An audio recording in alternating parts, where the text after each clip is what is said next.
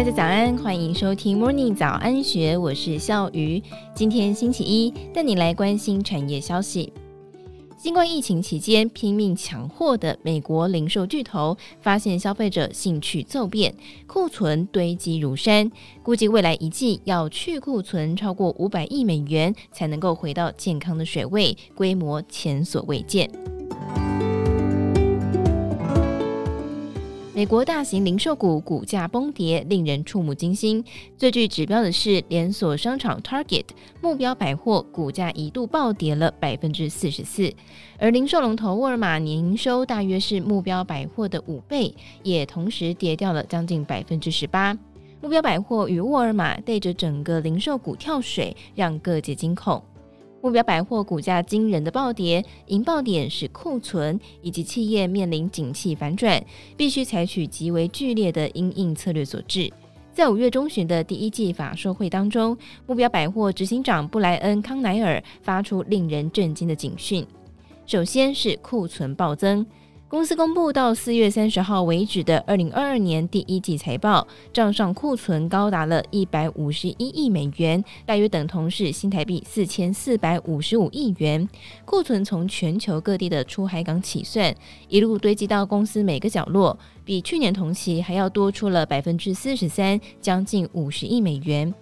去库存是营运的日常工作，但投资人讶异的是。执行长康乃尔去库存的手段极为剧烈。康乃尔说，公司已经启动了强势的降价促销，要在第二季让库存回到正常的水准。他不只是折扣大清仓，还一路向上游供应链取消原有的订单，宁愿从美国陆运、国际海运一路向上赔偿到原物料供应商，采取紧急刹车手段来停止进货。为此必须付出巨额的赔偿金，因此营收虽然持续增长，但是营业利益暴跌，几乎是腰斩。高调展开去库存行动，短短三个礼拜之后，公司又在六月七号再度发布了重大利空，将今年五到七月份的第二季预估营业利率一口气砍到只剩下百分之二。目标百货执行长康乃尔发动的疯狂去库存，以赔大钱为代价，剧烈手段吓坏了股市投资人，更是让全球供应商都乱成一团。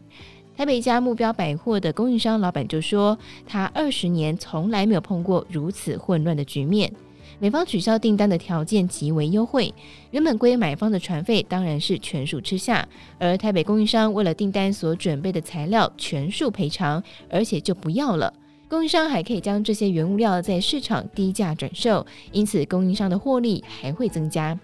造成库存突然堆积的另外一个因素是消费者口味突然转变。过去两年疫情的居家隔离，让美国人热衷于装修厨房、美化花园、买新家具、升级床组等等。但是今年的解封政策来的是又快又急，利率快速上涨，让房市急冻。去年热卖的大型家具和厨具突然乏人问津了，而解封引爆的旅游潮，则是反映在旅行箱、化妆品还有服饰的热卖上。康奈尔表示，热潮退去的商品就低价清仓一件不留，疫情解封的热销品则是拼命追加订单。他说，目标百货一向能够快速回应消费者的需求，消费者变得多快，我们就领先加速转向。去库存成了全球企业今年的关键字，更是企业之间彼此缠斗的武器。暑假来临，消费者有一大堆杀到见骨的便宜货可捡，而对于零售商与品牌公司而言，却是一场难熬的去库存寒冬。以上内容出自《金周刊》一千三百三十期，更多的资讯欢迎参考资讯栏。如果你喜欢我们，也欢迎你留言订阅我们。祝福你有美好的一天，我们明天见，拜拜。